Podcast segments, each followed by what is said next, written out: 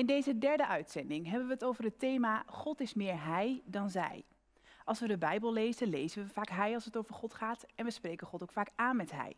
Is God dan ook een man en is God dan een vader of is God net zo goed een moeder? We gaan er samen over in gesprek en fijn dat jij erbij bent. Dit is De Ontmoeting Gaat Door.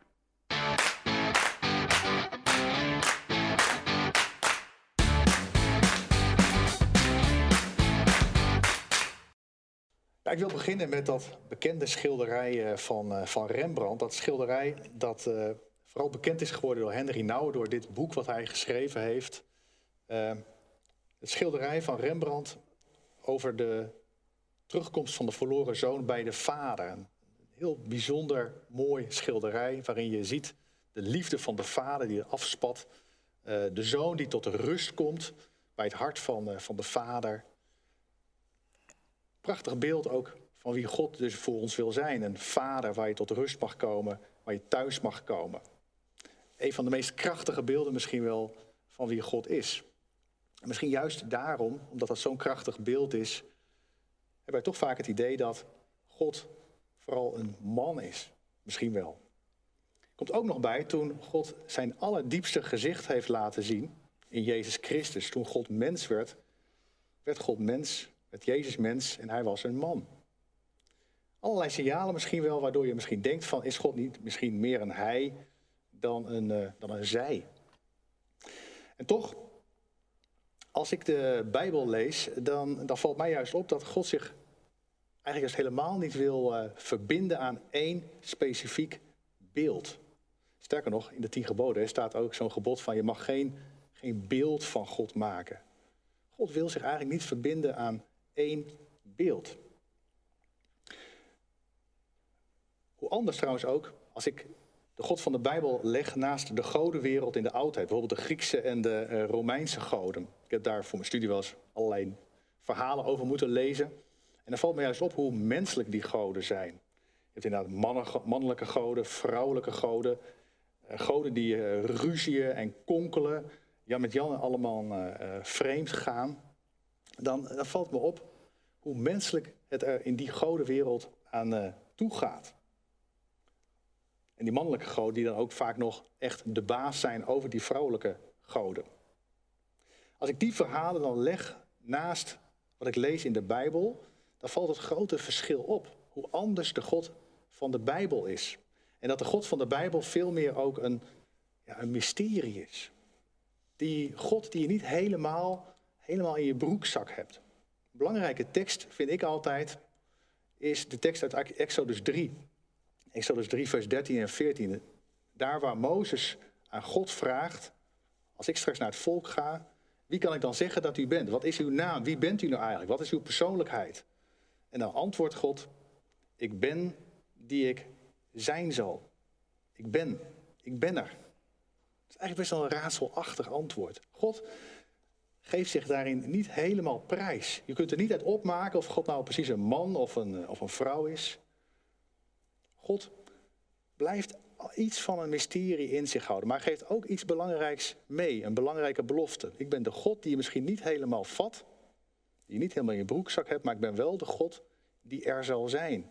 Ik ga met je mee. Ik ben er. Daar kun je op rekenen. En uit de geschiedenis van God met mensen blijkt wel hoe hij inderdaad er is. Dat blijkt. En dan valt het op dat het volk Israël God soms inderdaad heeft ervaren als de God die een vader is, die voor hen zorgt, die hen kracht heeft gegeven, die hen de weg heeft gewezen. Vaderbeeld. En tegelijkertijd zien we ook allerlei andere beelden verschijnen. Nou, God als moeder bijvoorbeeld. Zo heeft het volk Israël hem ook mogen ervaren. Jesaja 49. God is als een moeder die haar kind nooit kan vergeten. Jesaja 66. Zoals een moeder haar zoon troost, zo zal ik ook jullie troosten. Nog eentje, Psalm 131. Als een kind op de arm van zijn moeder, als een kind is mijn ziel in mij. God is dus de God die er zijn zal. De God die zorgt als een vader, maar ook als een moeder. In God, zo blijkt dus, zit zowel dat mannelijke als het vrouwelijke. Eigenlijk zie je dat al aan het begin van de Bijbel. In Genesis 1, vers 27, daar staat dat God de mens naar zijn beeld schiep, naar zijn evenbeeld. En dan staat er, hij schiep hen mannelijk en vrouwelijk. Als je dat nou eens goed op je laat inwerken, dan, dan proef je daar al in dat God inderdaad dat, dat mannelijke en dat vrouwelijke in zich heeft. Rembrandt, even terugkomen op de schilderij, heeft dat al heel goed aangevoeld toen hij zijn schilderij maakte. Als je goed inzoekt om die handen van, eh, van de vader in dat schilderij, dan zie je inderdaad dat die vader een mannenhand heeft en een vrouwenhand. Nou, Henry Nouwen legt dat ook heel mooi uit, wat je daarbij kunt opvatten. Die moederhand die heel erg rust op de schouders van die zoon, meer troostend, meer ja, bemoedigend. En die vaderhand die iets meer kracht zet, iets meer druk legt, iets meer kracht wil geven van zoon, ga je inzetten om je leven te beteren. Twee verschillende handen, de vader en de moederhand. In God zit het allebei. Ik denk dat als je dat beeld van God hebt, God die dat mannelijke en dat vrouwelijke in zich heeft, God die ook nog veel groter is dan alleen dat, dat het je ook helpt om uh, te leren hoe wij als mannen en vrouwen in de maatschappij mogen leven. We mogen als mannen en vrouwen elkaar aanvullen, elkaar versterken. God, zo we ook in Genesis, schiep de mens en hij gaf de vrouw als hulp, staat er dan. Ten onrechte is dat vaak gezien als, nou, dus vrouw is een soort hulpie of zo. En vaak dan ook nog een hulp in de huishouding of zo. Terwijl, als je goed kijkt naar dat woord hulp, dan is dat echt hulp in de zin van een volwaardig tegenover. Sterker nog, hetzelfde woord voor hulp wordt ook in de Bijbel voor God gebruikt. Iemand die je aanvult, die je versterkt, die je ook nodig hebt om echt tot je bestemming te komen. Een samenleving, zo geloof ik, heeft mannen en vrouwen nodig. Ik denk dat het gezond is, dat het mixter is in alle lagen van de, van, de, van de samenleving, in elk bedrijf, in elke organisatie. Ook in de kerk is het belangrijk dat, dat mannen en vrouwen er zijn, elkaar aanvullen, versterken, ook tot in de leidinggevende uh, posities, denk ik. Ik zelf vind het een voorrecht dat ik in een team van kerkelijk werkers, predikanten mag werken, waarin 50%, 50% man en vrouw is. En je merkt gewoon de kracht dat daarin zit. Ik geniet daarvan. Je vult elkaar aan. Tot slot, dat Jezus een man was. Ik kan dat persoonlijk niet loszien van de cultuur waarin Jezus kwam. Een cultuur waarin hij leefde, waar vrouwen niet eens onderwijs mochten geven, gedegradeerd waren tot hulpie. Juist als een man kon Jezus in die cultuur een verschil maken. Hij kon dat verkeerde beeld corrigeren. En dat heeft hij ook gedaan. Jezus was misschien wel de eerste persoon, de eerste man die streed voor de vrouwenrechten. Wat hij heeft gedaan voor vrouwen is, is revolutionair. Dat had hij als vrouw nooit kunnen doen. Is God meer hij dan zij? Ik zou zeggen, God is God. God is God. We mogen hem kennen als vader en als moeder. Prachtige beelden. Maar God is ook nog meer dan dat. Ik ben daar. En hoe meer je met hem omgaat, hoe meer je contact met hem maakt, hoe meer je ook mag ontdekken wie God is en hoe groot hij is. Een mysterie die heel dicht bij je wil zijn. Al omgaand met hem mag je ontdekken wie God is.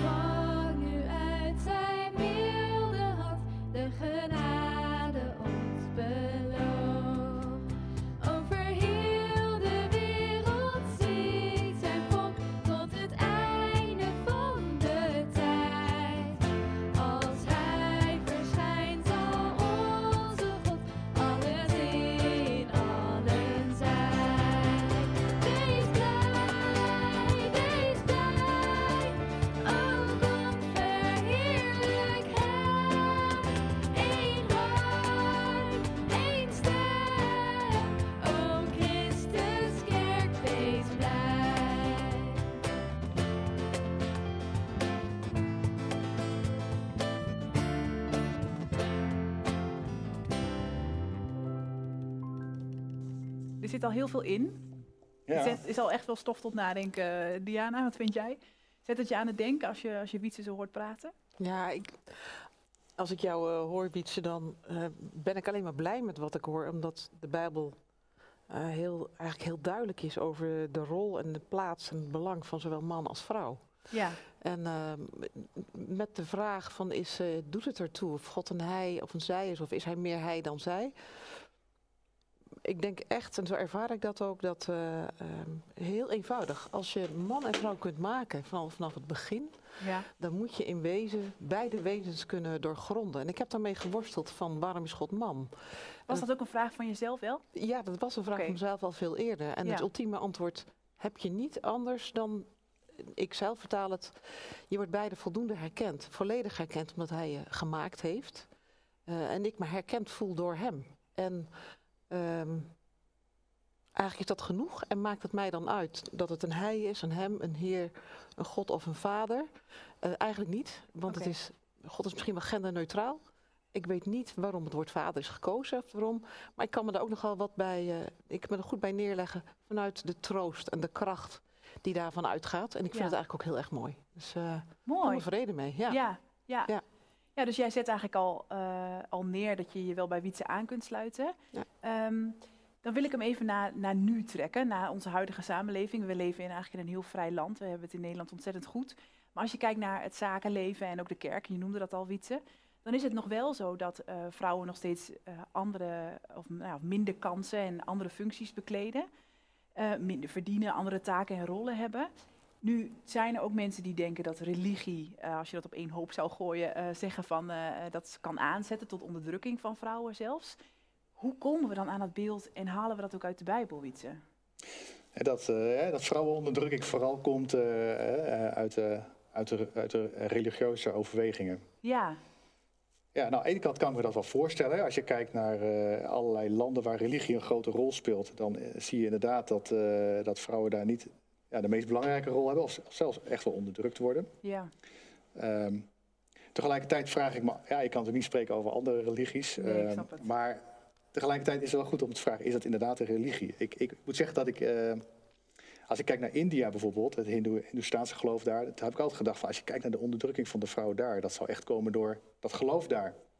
Ik heb ooit met een collega Pandit, Hindoestaanse geestelijke, daarover gehad. Die was daar eigenlijk wel een beetje beledigd over dat ik dat zei. ja, zijn we juist in ons geloof zijn we vrouwvriendelijk. En ja, die mensen misbruiken eh, ons geloof. Hè? Dus eh, ik ben er Ja. altijd wel wat voorzichtiger in geworden als ik het heb over andere religies.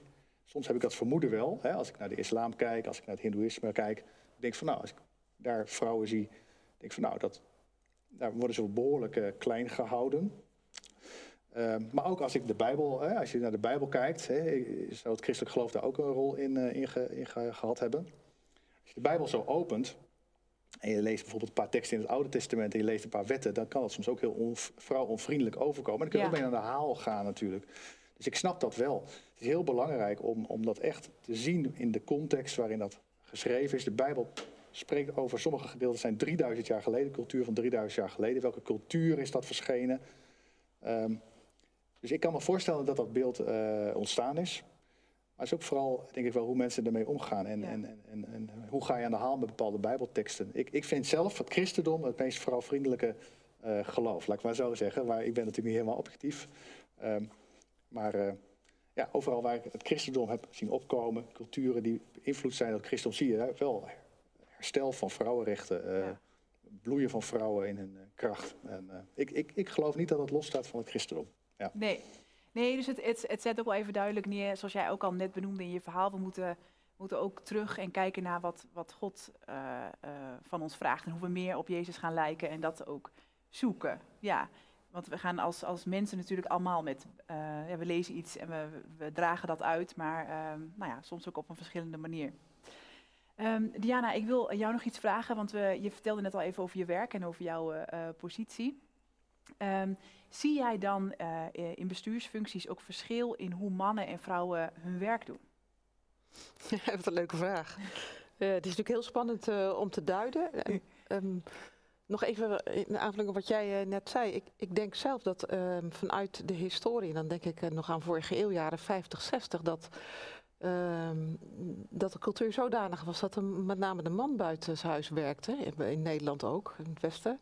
En de vrouw eh, de kinderen verzorgde en het huishouden deed. En pas later is de ontwikkeling gaande dat ook vrouwen gingen studeren en ook die rol buitenshuis gingen Ja. opvatten. Dus dat heeft ook een aanloop nodig eh, eh, gehad.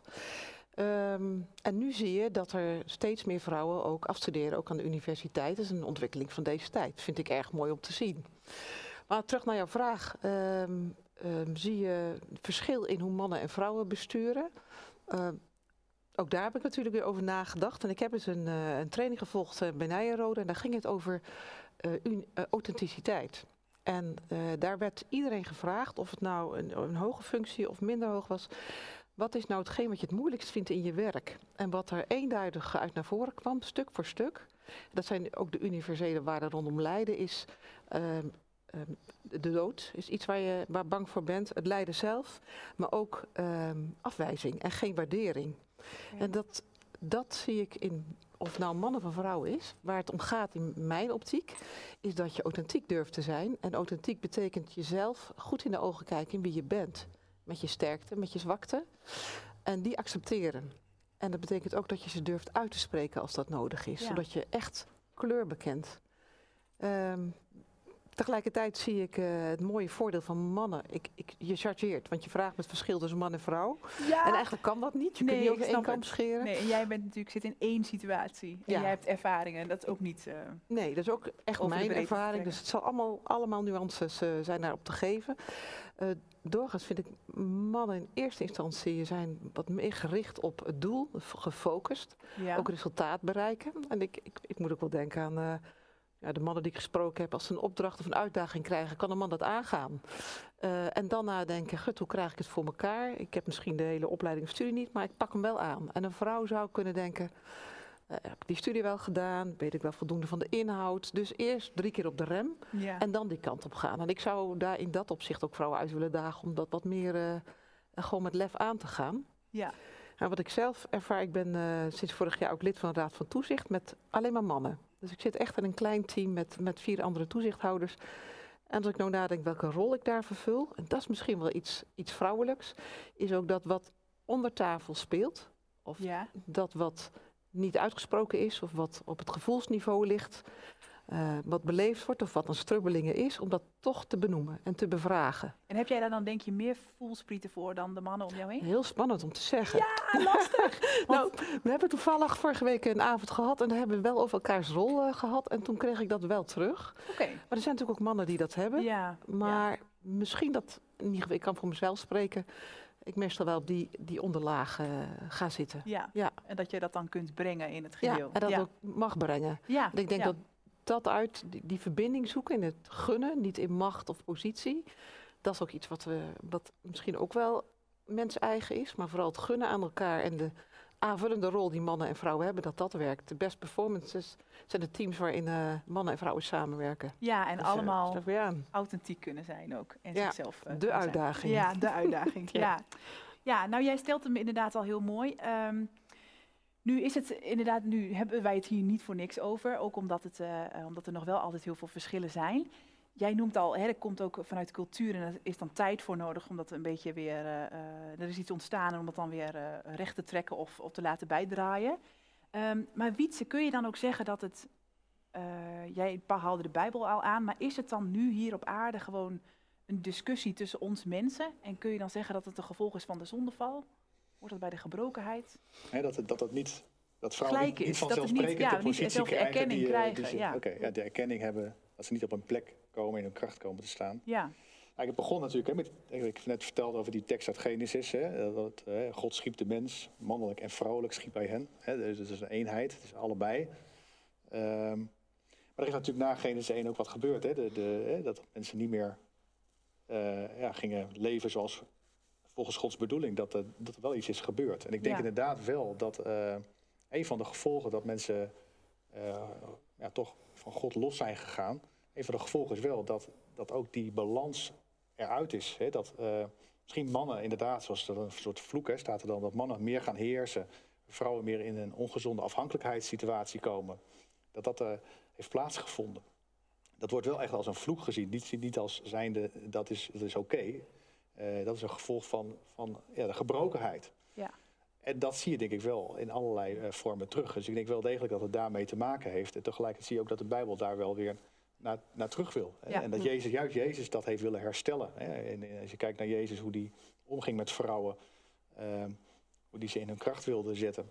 Eh, dat is heel bijzonder. En dat hij eigenlijk die vloek ook wil opheffen. Ja. Hè? En, en, dus dat mag nooit een, een vrijbrief zijn. Nou, we leven nu onder die vloek. Dus dan moeten we daar maar eh, ons bij neerleggen. Nee, Jezus heeft juist laten zien, dit, dit is niet zoals ik het wil. Hè? Ja. En, eh, maar ik- als ik zo om me heen kijk, dan denk ik van ja, volgens mij is het wel uit balans. En, en, en heeft dat wel degelijk daarmee te maken met, Ja. die, ja, met die gebrokenheid waarin we nu eh, leven. Ja. Ja, en jij noemt al heel mooi dat Jezus ook zegt, dit is niet hoe ik het wil. Dus als wij de Bijbel maar induiken en lezen. En hoe, hoe kunnen we dan die gelijkwaardigheid weer meer stimuleren? Hoe kunnen we dan, hoe kunnen we God en Jezus als voorbeeld volgen? Door de Bijbel open te doen of met elkaar te spreken? Of, Ja, ik denk wel dat we, eh, dat, dat, dat we juist, eh, als we kijken naar Jezus, daarin een heel mooi voorbeeld zien. Maar vooral ook wel meer leren zien zoals God het bedoeld heeft. Dat, eh, ja, dat we elkaar verrijken, dat we elkaar aanvullen. Ehm, samen ben je meer dan, eh, dan, eh, dan, dan alleen. Hè? Dus samen Ja. vul je elkaar prachtig aan. Voor mij moet je steeds meer leren zien eh, de, de kansen die je hebt als je samen met elkaar optrekt en, en elkaar nog eens in, in je kracht zet. Als je dat eenmaal hebt ontdekt, volgens mij, Hm. eh, ga, je, ga je ook zien van hé, hey, dat is veel mooier. Dan kom je allebei, man en vrouw, veel meer eh, Ja. op je plek terecht. Dus volgens mij wil het geloof wel degelijk inspireren om, om samen met elkaar veel meer te ontdekken hoe, hoe, hoe we tot onze bestemming kunnen komen in dit leven, in het koninkrijk van God. Ja. Ehm, dus ik, ja, ik denk vooral ervaren en merken hoe mooi het is om elkaar aan te vullen in teams, op, op, op werk, eh, in, in gezinnen, in Ja. de kerk. eh, en dat je zoveel rijker bent dan. Ik weet niet hoe Diana dat... eh, ja, mooi. Nou, ik kan het niet mooier zeggen. ja, want kun jij nog iets zeggen over, zie jij om je heen ook wel een soort kentering? Of hebben we nog een lange weg te gaan? Je zegt al, er zijn meer vrouwen die afstuderen en... eh, Ja. Ja, ik zie zeker een kentering, maar zeker gezien eh, de historie waar we vandaan komen. Eh, maar ik merk in mijn omgeving bij eh, jongere mensen, twintigers, dat eigenlijk de genderdiscussie in die zin niet zo speelt. Het, Oh. het maakt eigenlijk niet, nee, bij wijze, hè, van, Ja. eh, eh, het is vanzelfsprekend dat je of als man of als vrouw afstudeert en daarmee eh, je ding doet.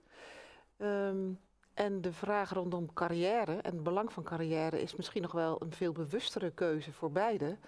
Ehm, omdat je ook in deze tijd ziet dat zaken als eh, vrije tijd, kwaliteit van leven, duurzaamheid, andere zaken ja. een belangrijke rol spelen dan alleen carrière. Dus eh, Ja. in die zin zie ik, zie ik die ontwikkeling gaande. En ik, ik denk dat je ehm, je rol als man als vrouw gewoon moet durven pakken. En daarvoor gestaag eh, je weg kunt banen. Mooi. Ja. Nou, dank voor jullie, voor jullie toevoeging en jullie kennis en wijsheid allebei. We gaan bezinnen. Het is tijd voor bezinning. En dat doen we met muziek. We gaan luisteren naar twee liederen. En het tweede lied, daar komt ook in voor dat wij geloven dat God onze vader is, maar ook zo teder is als een moeder. Zoals een zoon zijn vader aan kan kijken, zo kijk ik hier naar u. Zo zie ik u altijd, voor troost en warmte ik bij mijn vader zijn. Kijk mij steeds met uw grote liefde aan, Heer. Wijst u de richting aan die ik zou moeten gaan. En geef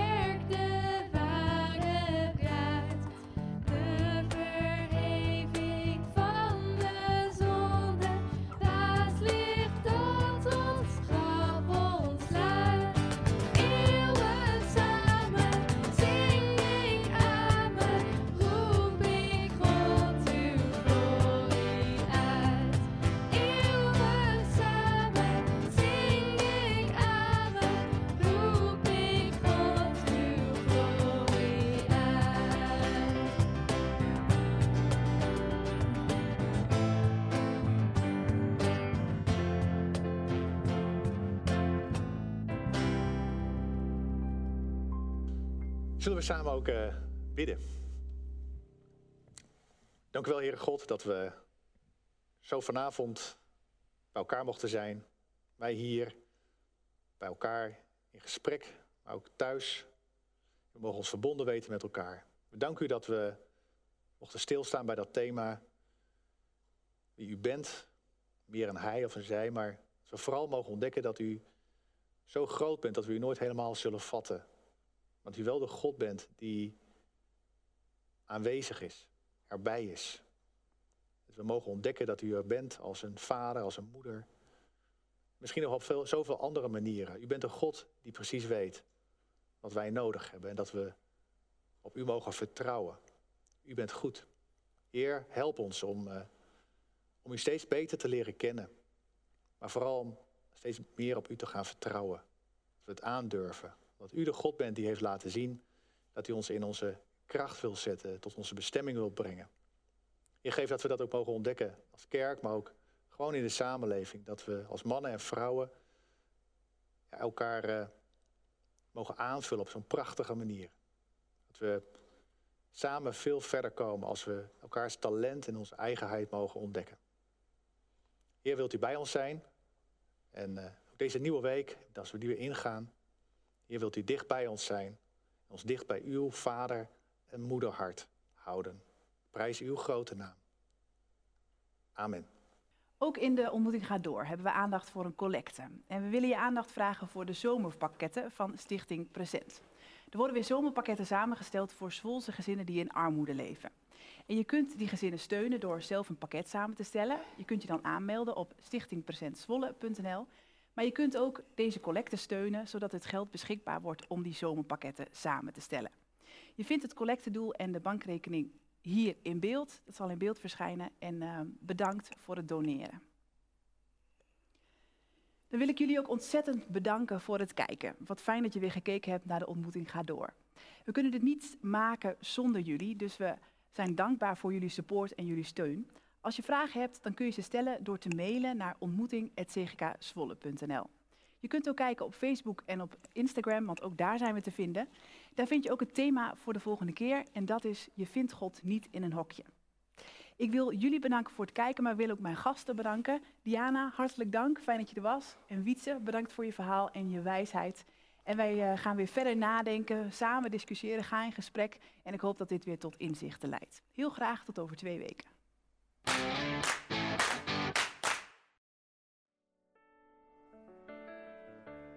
Dit is De Ontmoeting gaat door en wordt gemaakt door de CGK Zwolle. In deze diensten spreken we met gasten en sprekers over thema's met een scherpe invalshoek. Abonneer je op De Ontmoeting gaat door om meteen op de hoogte te blijven van nieuwe diensten. Ben je fan? Deel dan onze podcast met je vrienden, zodat de diensten door meer mensen gevonden kunnen worden.